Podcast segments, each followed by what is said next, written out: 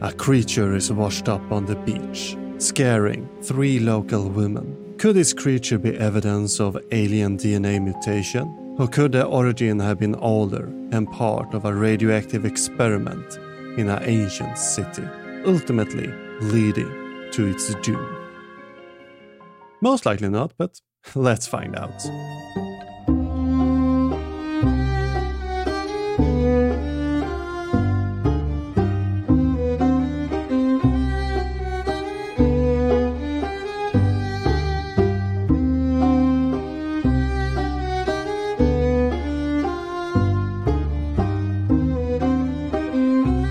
Hi, hello, and välkommen to Digging Up Ancient Aliens. This is the podcast where we examine the strange claims about alternative history and ancient aliens in popular media. Do their claims hold water to an archaeologist, or are there better explanations out there? I'm your host, Fredrik, and this is episode 38, and it's good to be back from my little vacation here. I'm feeling well rested, and it's time to dig up some more dirt on the ancient alien theories. This time I watched the episode called Aliens and Monsters. The second episode from season 3 initially aired in August 2011. As the episode name might hint, it deals with monsters in ancient texts and how they are evidence of aliens mixing with DNA trying to create strange monster hybrids. While we could talk a bit about everything they bring up, ranging from the Loch Ness monster to the Indian god the Garuda, I've decided that we should focus our attention solving two things the Montauk monster and the claim of radiation in Mohenjo-Daro. So strap in because this will be a quite wild ride. As usual, you find sources, resources, and reading suggestions on our website, diggingupancientaliens.com. There you also find contact info if you notice any mistakes or have any suggestions. And if you like the podcast, I would appreciate if you left one of those fancy five star reviews that I heard so much about. Now that we've finished with our preparations, let's dig into the episode.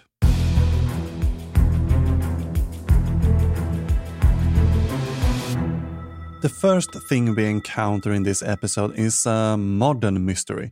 Well, we will soon learn it's not only a mystery if you don't really look for an answer. You might have heard about this one, the Montauk monster. The ancient alien expert, to use that term loose and dangerous, described this creature as follow. It actually uh, looked like a hybrid creature that had the claws of a raccoon and possibly the beak of a bird and the body, perhaps, of a dog. A very unusual creature. A photograph was taken and circulated. It started popping up all over the internet. It went viral. Now, that quote is from Franklin Ruehl, who had a PhD in theoretical nuclear physics. Another example that degree doesn't protect you from bad ideas. He is now unfortunately deceased. But if you don't remember, this monster was discovered by three women on July 13, 2008, on a beach in Montauk, New York. The carcass is furless with finger like paws and what uh, some claim to be a beak but with a sharp looking teeth in it. And looking at the picture available, it's not surprising that people believe it to be some sort of monster. It, it actually looks rather scary. The key to understanding this monster laying understanding taphonomy, in other words, understanding how a body decay after death. So, when a creature, animal, or human for that matter dies, post mortem changes start to occur immediately different processes kick off and uh, starting to change the body's chemical composition and appearance. And within 21 days from the time of death, most carcasses show signs of bloating, discoloration, skin slippage, post bloating, rupture, and hair loss. And it's been noted that animal cadavers in water tend to loosen their fur rather quickly, which would explain the almost complete hair loss that we can see on the monster that's presented on the show. As for the beak that we heard mentioned by Franklin Ruehl, the explanation can be found in the fact that many of us don't know how our noses really are constructed. I did have a few courses in osteology, and something that becomes apparent rather quickly is that the nose bone is really short, and a large part of your nose is actually not a bone, but cartilage. There are different types of cartilage throughout your body, but in your nose, it's a type of membrane made out of uh, fiber. So if you take two fingers and close your nostrils and move your finger upward, you will find a nasal bone. And as you might note, it ends close to the cranium. The part that sticks out is basically mostly cartilage, and you feel that it's quite soft and flexible if you start to move the outer part of your nose. And this soft cartilage decay quickly after death and is in rare is quite rare in the archaeological record that we even find that we find craniums with this intact. And the reason why we now spend some time talking about the human snots is that animals have the same construction on their sniffers. Sure, the shape might be slightly different, but the principle is the same. And if we apply a bit of osteology on the carcass, looking at the teeth and the nasal shape, the head looks like a perfect match for a raccoon. A conclusion paleozoologist Darren Naish and others seems to share. Add the long fingers, typical for a raccoon, and the tail, the identification appears to be secure enough. Unfortunately, an unknown individual is claimed to have removed the carcass. So while we might not have a definitely identification of the animal. I think we have something that is uh, close enough. I don't think we have brought up much of Occam's razor in the past, but uh, it is very much applicable here and to be honest in much of what we talk about uh, otherwise on the show too. And if you're unfamiliar with this idea occam's razor is a problem solving principle stating that the simplest explanation is usually the correct one. It's also known as the law of uh, parsimony or the principle of parsimony Occam's razor is named after William of Ockham, a 14th century English philosopher. However, earlier philosophers like Duns Scotus and Durandus of St. Pourçain had similar ideas to Ockham. Occam's razor works by saying that we should prefer the most straightforward explanation when we have two or more competing explanations for a phenomenon. This is because the simplest explanation is the one that's most likely are to be correct. For example, if we see a footprint in the sand, we could explain it by saying it was made by a human, a dog, or a dinosaur. However, the simplest explanation is that it was made by a humans. That is because humans are only known creature to create a footprint.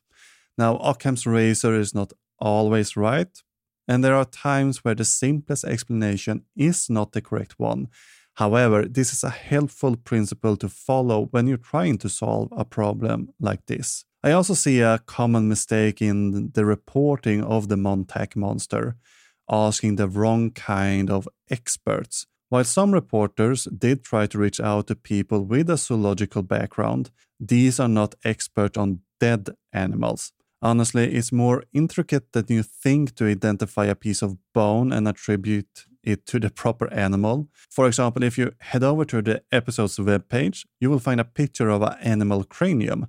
Can you correctly identify the species without resorting to Google? But why is Ancient Alien talking about a dead raccoon that somehow made the news back in 2008? Well, I will let Giorgio answer that question for us. If the Montauk Monster is in fact a reality, then that could mean that if we are able today to create some very bizarre creatures behind closed doors in labs all around the world, it is possible that our ancestors, especially the extraterrestrial ancestors, had the same capability. Because in ancient texts we have numerous references to monsters, bizarre beings that have been described in great detail. So the monster is only a segue by a logical fallacy into the rest of the episode. From the beast on the Jersey shore, we head over to Greek mythology. They talk about the Chimera, the Hydra, and Cerberus, and then refer to the Gorgons as a monster. Now, the Gorgons were three sisters within Greek mythology, not a creature per se. Maybe a bit of hairsplit in there, but uh, we get the quote. To suggest that all of these creatures were nothing else but fantasy, in my opinion, doesn't really hold water because our ancestors weren't stupid. They depicted what they saw. We find these mixed hybrid beings all throughout Egypt as sphinxes, as griffins, as bizarre creatures that, according to the ancient Egyptian texts, they did exist. They were not a fantasy of our ancestors' imagination. Right. The idea that ancient people lacked words to describe things adequately or lacked imagination is plain silly. This whole section is just frivolous ideas and to be honest, we humans are aces when it comes to dreaming something up. Our main advantage from an evolutionary perspective is that we can imagine things and concepts. While some ancient people believe that these creatures existed, there is no evidence that they really did. It's as people in the future would look back and think that we live in today thought the, I don't know, witchers were real. While monsters are fun and can be fun parts of stories or games, they they aren't real. Come on. but it does not stop Von Däniken, Jonathan Young, or Philip Coppens from speculating how and why these creatures were created. And it seems to boil down to curiousness from the aliens trying to develop some sort of master hybrid for their gold mining or something. But we only get pure speculation, not that it will stop the experts from speculating on the creature's origin. And to find this, we need to travel across the world to the Indus Valley.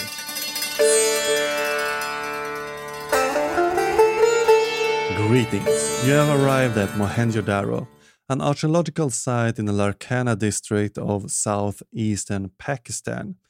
This is far from the first time we have visited the site. The first time was back in episode 7 with Eric Palmgren. And if you want to listen to that episode, you will have to become a member of Digging Up Ancient Aliens. Don't worry, it's 100% free, it's pretty new. So the first eight episodes can uh, currently only be found at the members portal. Don't worry, I won't use the power of paywall for our regular episode.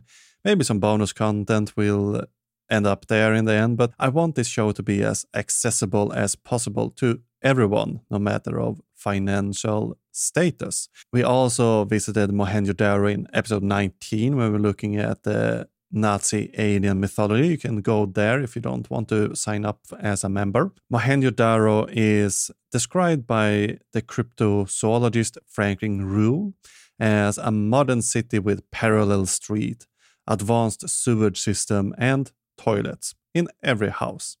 To give Ruehl some credit here, this is kind of true. Mohenjo-Daro was advanced for being constructed around 2500 BCE by people from the Harappan civilization, named after the site Harappa, located in Punjab, Pakistan. The name of the city of Mohenjo-Daro translates to roughly Mound of the Dead or Mound of Mohan in Sindhi, a language spoken in southeastern Pakistan. Sindhi as a language seems to have spread in the historic sources uh, beginning around 900 CE. So the site's name is probably different from what the inhabitants would have called it, since the Harappan culture did not develop writing. We don't have any evidence surviving of the name to our days. And even if there are some signs of Proto Indus script within Harappan civilization, there's not enough evidence, currently at least, to state that they had writing during this period. Mohenjo-Daro was for the time a very large city with, at its peak, roughly 40,000 inhabitants. And from the look of things, there seems to have been uh, sort of a city planning when constructing this town, even if some parts grew organically. But there is a clear structure and indeed on a larger scale over the time. A thing that the inhabitants were quite intuitive about was the sewage system, actually. When you construct a large city, you will have to deal with a couple of issues. The two most important things are the water supply, and the second, running up really close there, is human waste management. And for the latter, there have been many variations throughout the times, ranging from a simple hole in the yard where you can that you would empty from time to time with buckets. You have cesspools, open drainage, or just leaving it in the street and letting water wash it away down into the local river. And all of these different methods have had their own sort of issues. Cesspools, for example, tend to explode, and open drainage come with quite a smell. Also, washing it down in the river can have uh, quite the consequences, as London learned during the Great Stink in 1858. And in Mohenjo-Daro, we find a semi-closed drainage system with a sophistication that was not really beaten until the Roman sewage systems thousands of years later. During excavations in Mohenjo-Daro, a drainage system was discovered, typical going about 50 centimeters below street levels and having a minimum diameter of 15 centimeters. Now, these drains were usually covered with flagstones, wood, or other various covers. The sloping is around 2 centimeter per meter, which is not much, but with enough water pouring, the waste would have been moved down the pipes. Now, one question archaeologists ask ourselves about this system is what was really supposed to go into the drain? Now, many houses has a shallow basin of baked bricks connected to the drainage system, but in many of the homes we also find in the same room as the basin latrines that sitting over a vertical chute. Some seem to aim for either the drain but on the outside of the house or a local cesspit. So was the drainage more for grey water left for bathing, cleaning, cooking, etc.? Or was it designed to wash away what's been deposited in the lavatory? But then again, not all the toilets were connected to the drains. It could be argued that if not everyone poured water in the gutter, the flow would be really too low and the stench would build up in the street. It might also be good to note here that some of the more immense palaces that we find throughout the city are not connected to the drains at all. Now it's clear that the Harappan people were doing some fascinating experimentation, but most likely a smelly one. But this is part of our human past that is quite easy to forget, to be honest, and it's quite fun to read the research on it uh, with uh, scholars trying to uh, describe human waste as um, professionally as they can. But it's not really toilets and sewage that brought us to this location from the start. The real reason we're here is, of course, due to the nuclear explosion that's supposed to have happened here. We hear again these strange claims about Mohenjo-Daro and the supposed ending of the town. Skeletons were found in dead positions as though there's an instantaneous death and some of those skeletons, as measured by Soviet scientists, had 50 times the normal radioactivity. They found pottery that had been fused. Then walls were heated to such an extent they became vitrified or glass like, suggesting some sort of ancient nuclear weapon involved. I'm just going to pause the episode here and thank you, my dear listener, for tuning in. It's great having you here exploring the world of pseudoscience with me. If you want to support the cause of educating people and combating pseudoscience, I'd like if you become a Patreon or a paid subscriber of the show. For as little as 250 per episode, which is less than what the Loch Ness monster asked for, you will help me continue producing high quality content and gain access to a treasure trove of exclusive bonus material.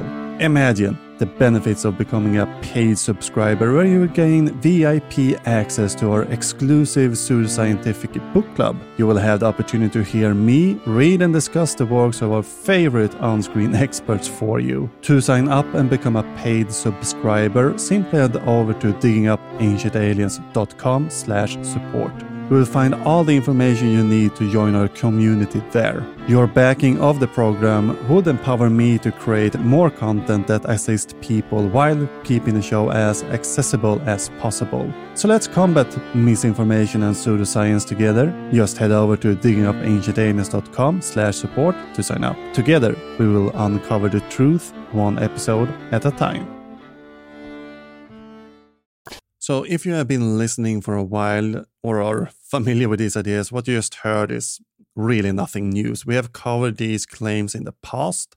So, I will gloss over the skeletons in the street and the fused pottery and all that. Let us focus on where this claim originates, since I believe it can teach us a valuable lesson in approaching sources. Now, who was the first person to claim that Mohenjo-Daro was evidence for a nuclear explosion? While claim of atomic war appear in Morning of the Magicians, Chariots of the Gods, and the Twelfth Planet, and many other books, they're all based on misreading religious texts, something we will return to a bit later in a different episode, most likely. But Mohenjo-Daro is not mentioned at all until Charles Berlitz' 1972 book, Mysteries of the Forgotten Worlds. Now, Berlitz was an American linguist who uh, may have been most known for his writing on the Bermuda Triangle and the Philadelphia experiment. But in his 1972 book, Charles wrote on page 128 it ended in sudden conquest and ruin by invaders from the north in about 1500 BC. So suddenly that skeletons of the slaughtered inhabitants have been found preserved on the old street level. Note that we don't have a connection with a nuclear explosion yet. Atomic war is mentioned later in the book, but it seems to build on the same mistranslation of the Mahabharata as von Däniken, Sitchin, Pauwels, and Bergers use in their books. Another author named Peter Kolosimo, or Pier Domenico Colosimo, as his real name was, published in 1974 a book called Timeless Earth.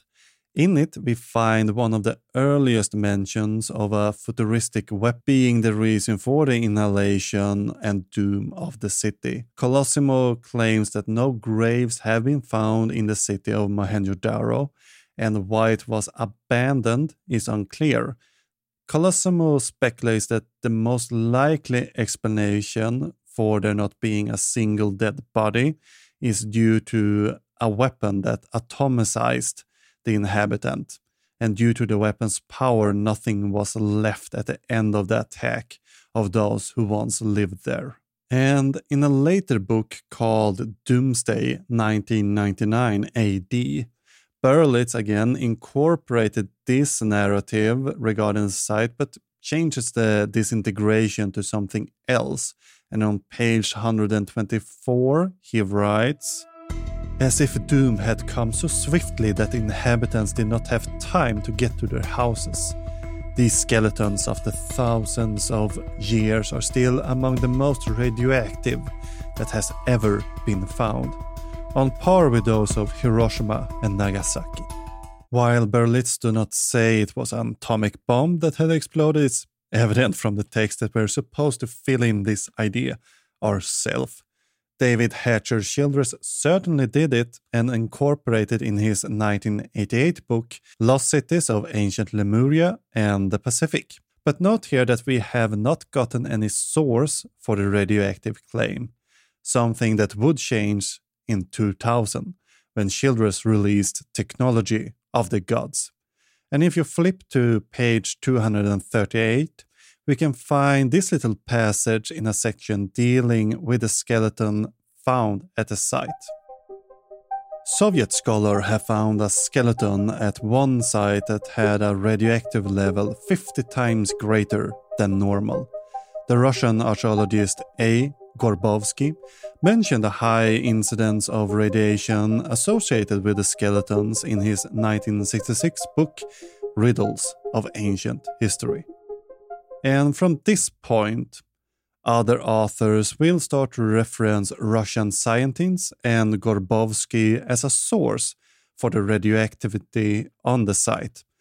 For example, Philip Coppens quoted Gorbovsky in a 2007 article named Best Evidence. The interesting part there is while Coppens don't reference Childress, Coppens have added another invented source. In the article, Philip Coppens claimed that an archaeologist named Francis Taylor said that there are depictions in a temple of people praying to be spared from a sort of green light.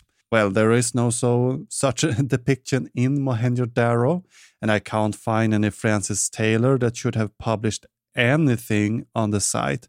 I did find an archaeologist and numismatic one who studied coin, named George Francis Taylor. George Taylor was writing about Lebanon's historic temples, but not about Mohenjo-Daro. In later retellings from authorless blogs, a fictional foreman, Lee Handley, joins the imaginary Francis Taylor. It's nice to see that archaeological, fictional archaeological digs get Stefan to hire more staff. Now, you might wonder how it is with the Russian archaeologist A. Gorbovsky. Does he exist? And the answer is yes, he existed, but Gorbovsky is not an archaeologist. He was born in 1930 in Kiev and then part of the USSR and named Alexander Alfredovich Gorbovsky. And Alexander Gorbovsky would go on to study at the Lomonosov Moscow State University, getting a degree as a linguist and Oriental historian. Most of his scientific work covers modern history and linguistic studies. But Gorbovsky seems to become increasingly interested in pseudoscience. So, in 1966, he published his first book on the subject called Zagadki Drevneishei Istorii. Or, if we would translate it to English, we get Mysteries of Ancient History. Zagadki can also mean riddle, puzzle of enigma, so Childress' translation is not inherently wrong, but as my translation in cooperation with Russians uh, seems to lean more towards of mysteries of ancient history rather than riddles. Splitting hair maybe, but let's continue. I also want to stress that there is no official translation into English of this book. That's why the title might change and depend on uh, whoever translates it. But the book covers a lot of the things that we are already very much familiar with, ranging from the race of a lost uh, giants, unexplained coincidences, world ending disasters, and how Europeans are the source for culture in pre colonial America. Reading the book, I get more of a Hancock vibe than Van Daniken or Sitchin. For example, there's ideas similar to what Hancock present in Gorbovsky, but to be fair, they're not really original for both Gorbovsky or Hancock and have been around for quite some time, even in 1966. Right, so Gorbovsky did exist and he did write pseudoscientific texts. But did he then claim that Mohenjo-Daro was evidence of a nuclear attack? And to find the answer to this, we need to go to the chapter called Skrytie Znania, or Hidden Knowledge. And the first paragraph on the chapter contains this quote, and it's translated by me and the help of a Russian friend. But it goes as quote. Other findings are known that baffle researcher. In this regard, we can recall a discovery in India a human skeleton, the radioactivity of which is 50 times higher than normal. See Problems of Space Biology, Volume 11, page 23. For the deposits found in the skeleton to have such high radioactivity, this man, who died 4,000 years ago, had to have eaten, editor's notes, radioactive food for a long time, the radioactivity of which should have been hundreds of times higher than usual. So it turns out that Gorbovsky did not mention Mohenjo-Daro at all, just a discovery that baffled scholars, according to the author. As you heard, we get a source for the radioactive skeleton, and the French researcher Philippe Hernandez did unearth the original article published by Lebedinsky and Nefedov called Problemi radiazioni bezpečnosti kosmických poletov, or in English, Problems of Radiation Safety in Space Flights. In the section that Gorbovsky refers to, we can read the following. Again, this is my translation, again, uh, approved by a Russian, so should be fairly correct. For example, in areas of monazite sand in India containing thorium, the total dose of radiation reaches 600 mrem a year. An increase in the natural radiation background is also observed in high mountain regions, where the radiation dose can be two to three times higher than the dose at sea levels. From this point of view, paleoradiobiology data are of great interest. According to the recently obtained data of Mayneord, in the ribs of a man who lived more than 4,000 years ago, the radioactivity turned out to be 50 times greater than in contemporary humans, ranging from 3.4.10 to the power of 12 and 6.8.10 to the power of 14 curie per gram respectively. So the per- first part deals with natural radiation, something that we all deal with on a day-to-day basis. It does not matter what you do, radiation is all around you and it's just part of nature. Remember kids, it's the dose that makes the poison. And thorium is uh, compared to uranium, relatively common radioactive substance that can be found in, for example, monazite. It is a phosphate mineral that reminds you a bit of sand in its color, and as the author notes, this mineral can be found in India, but also in the US, Norway, Australia, and, well, in several different locations. But the authors are dealing with the issue of increased radiation due to elevation, of course. But I think they managed to get towards the end of this text a mistranslation in it now, the reason why these scientists are discussing this is the natural radiation level that increase with the elevation. So the higher up you are, the more radiation you will get just by nature itself. So if you intend to send people into space, this is a real issue that you have to deal with at one point or another. So this is the aim of the article itself. Now, the Mayneord in question is William Valentine Mayneord, a British physician and researcher. And in 1960, published the article Naturally Occurring Alpha Activity in the publication The Hazards of a Man of Nuclear and Allied Radiations, a second report to the Medical Research Council. Mayneord writes in here, quote, it may be of interest that we have obtained from the British Museum the rib of an Egyptian who died almost 4,000 years ago. The total alpha activity is 0.34 UUC per gram in dried bone. So it turns out that Lebinsky and Nefedov made sort of a blunder somehow in their text and Gorbovsky read this and did not in turn go and verify what they said was correct. Instead, he added a nationality to the skeleton, something Lebedinsky and Nefedov didn't mention in their text. So the highly radioactive Indian skeleton never existed. It was an Egyptian man with a lower alpha radiation level than compared to a Londoner or Inuit that uh, Mayneord is comparing this rib to. So this should be more than enough to put this whole thing to bed.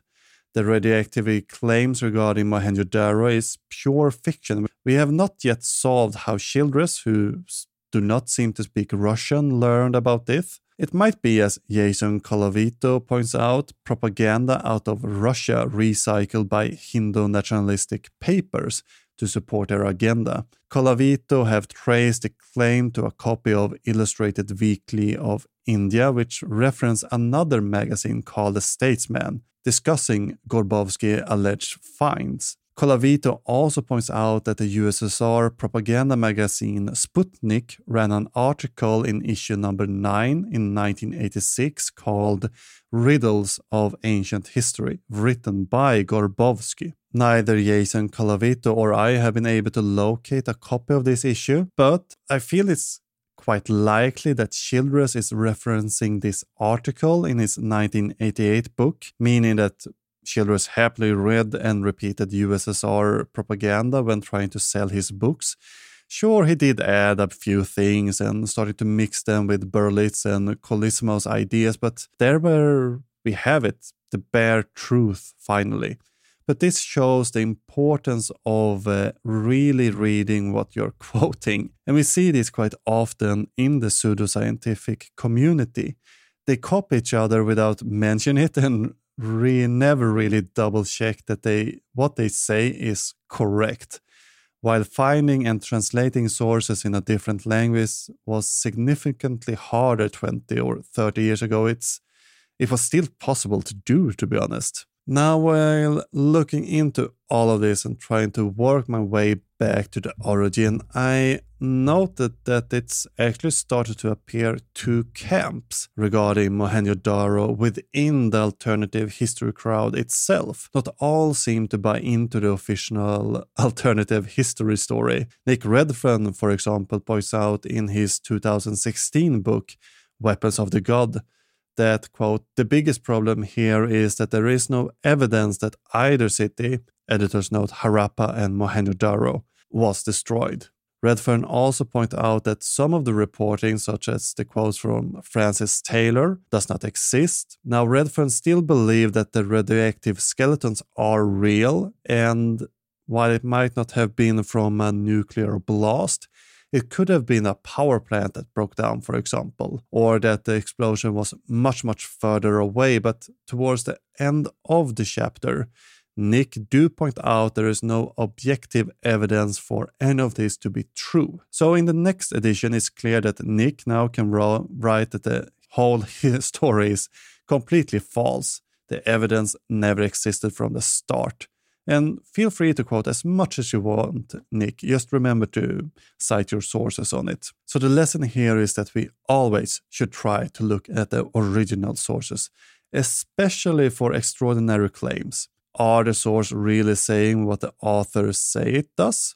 Especially on the internet. There does not have to be an evil intent, but for example, scientific journals can be hard to understand sometimes, and people do make mistakes. So if we hear something that might be a bit too good to be true, we should go and look up the original source. It can be things we read on the news, on Wikipedia, and definitely, definitely what we read in these pseudoscientific texts from Childress, Berlitz, von Däniken, uh, Hancock, and all the other experts we meet in these shows.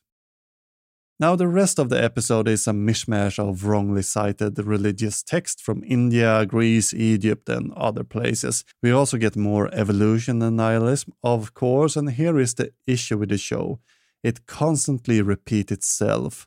There is not much they can use without starting to fabricate it a bit too much, while but it is interesting to see how and what they are misquoted from these sources. We need to save something for later since the same things appear in later episode.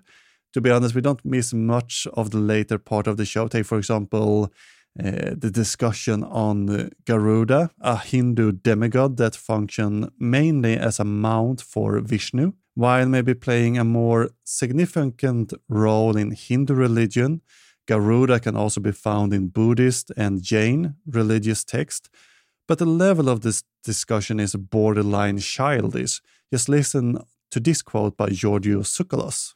Garuda was considered to be a snake killer. In fact, Garuda needed to eat snakes in order to survive. Now, compare an airplane at the airport today hooked up to a fuel line. Isn't that airplane eating a snake.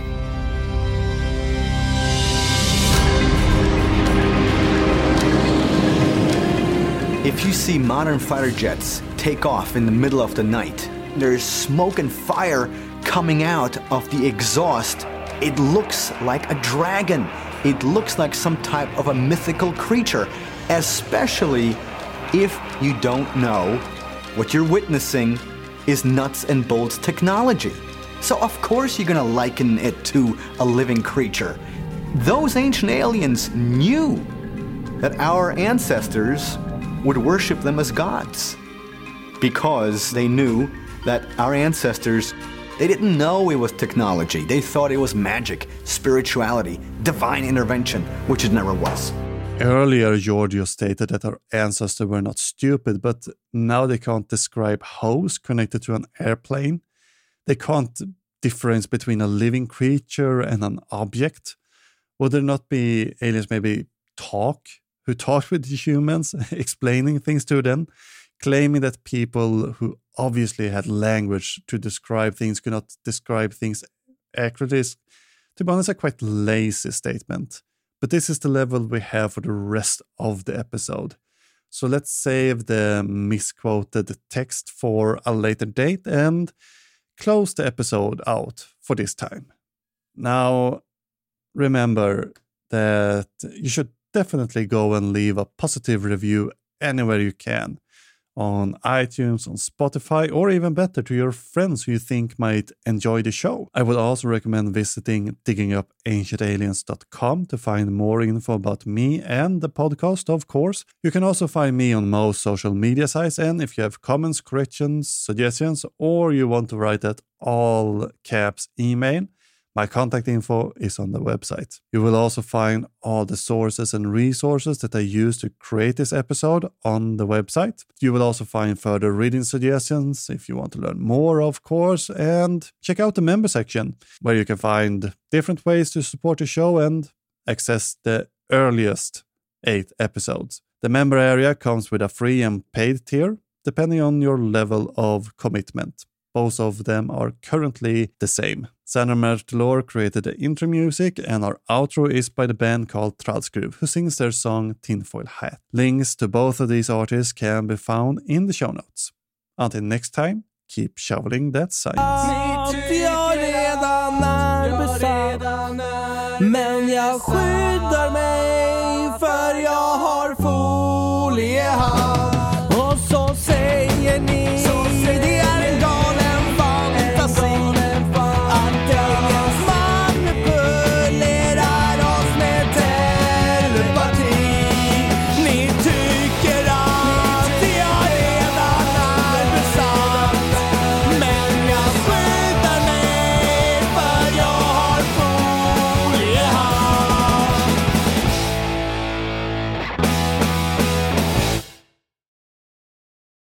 Thank you for tuning in and listening to this episode. Remember that we have a subscription going on. You can become a patron or other subscriber for as little as 250 per episode. Go to diggingupancientaliens.com slash support. That is, go to diggingupancientaliens.com slash support to read more information and sign up right there.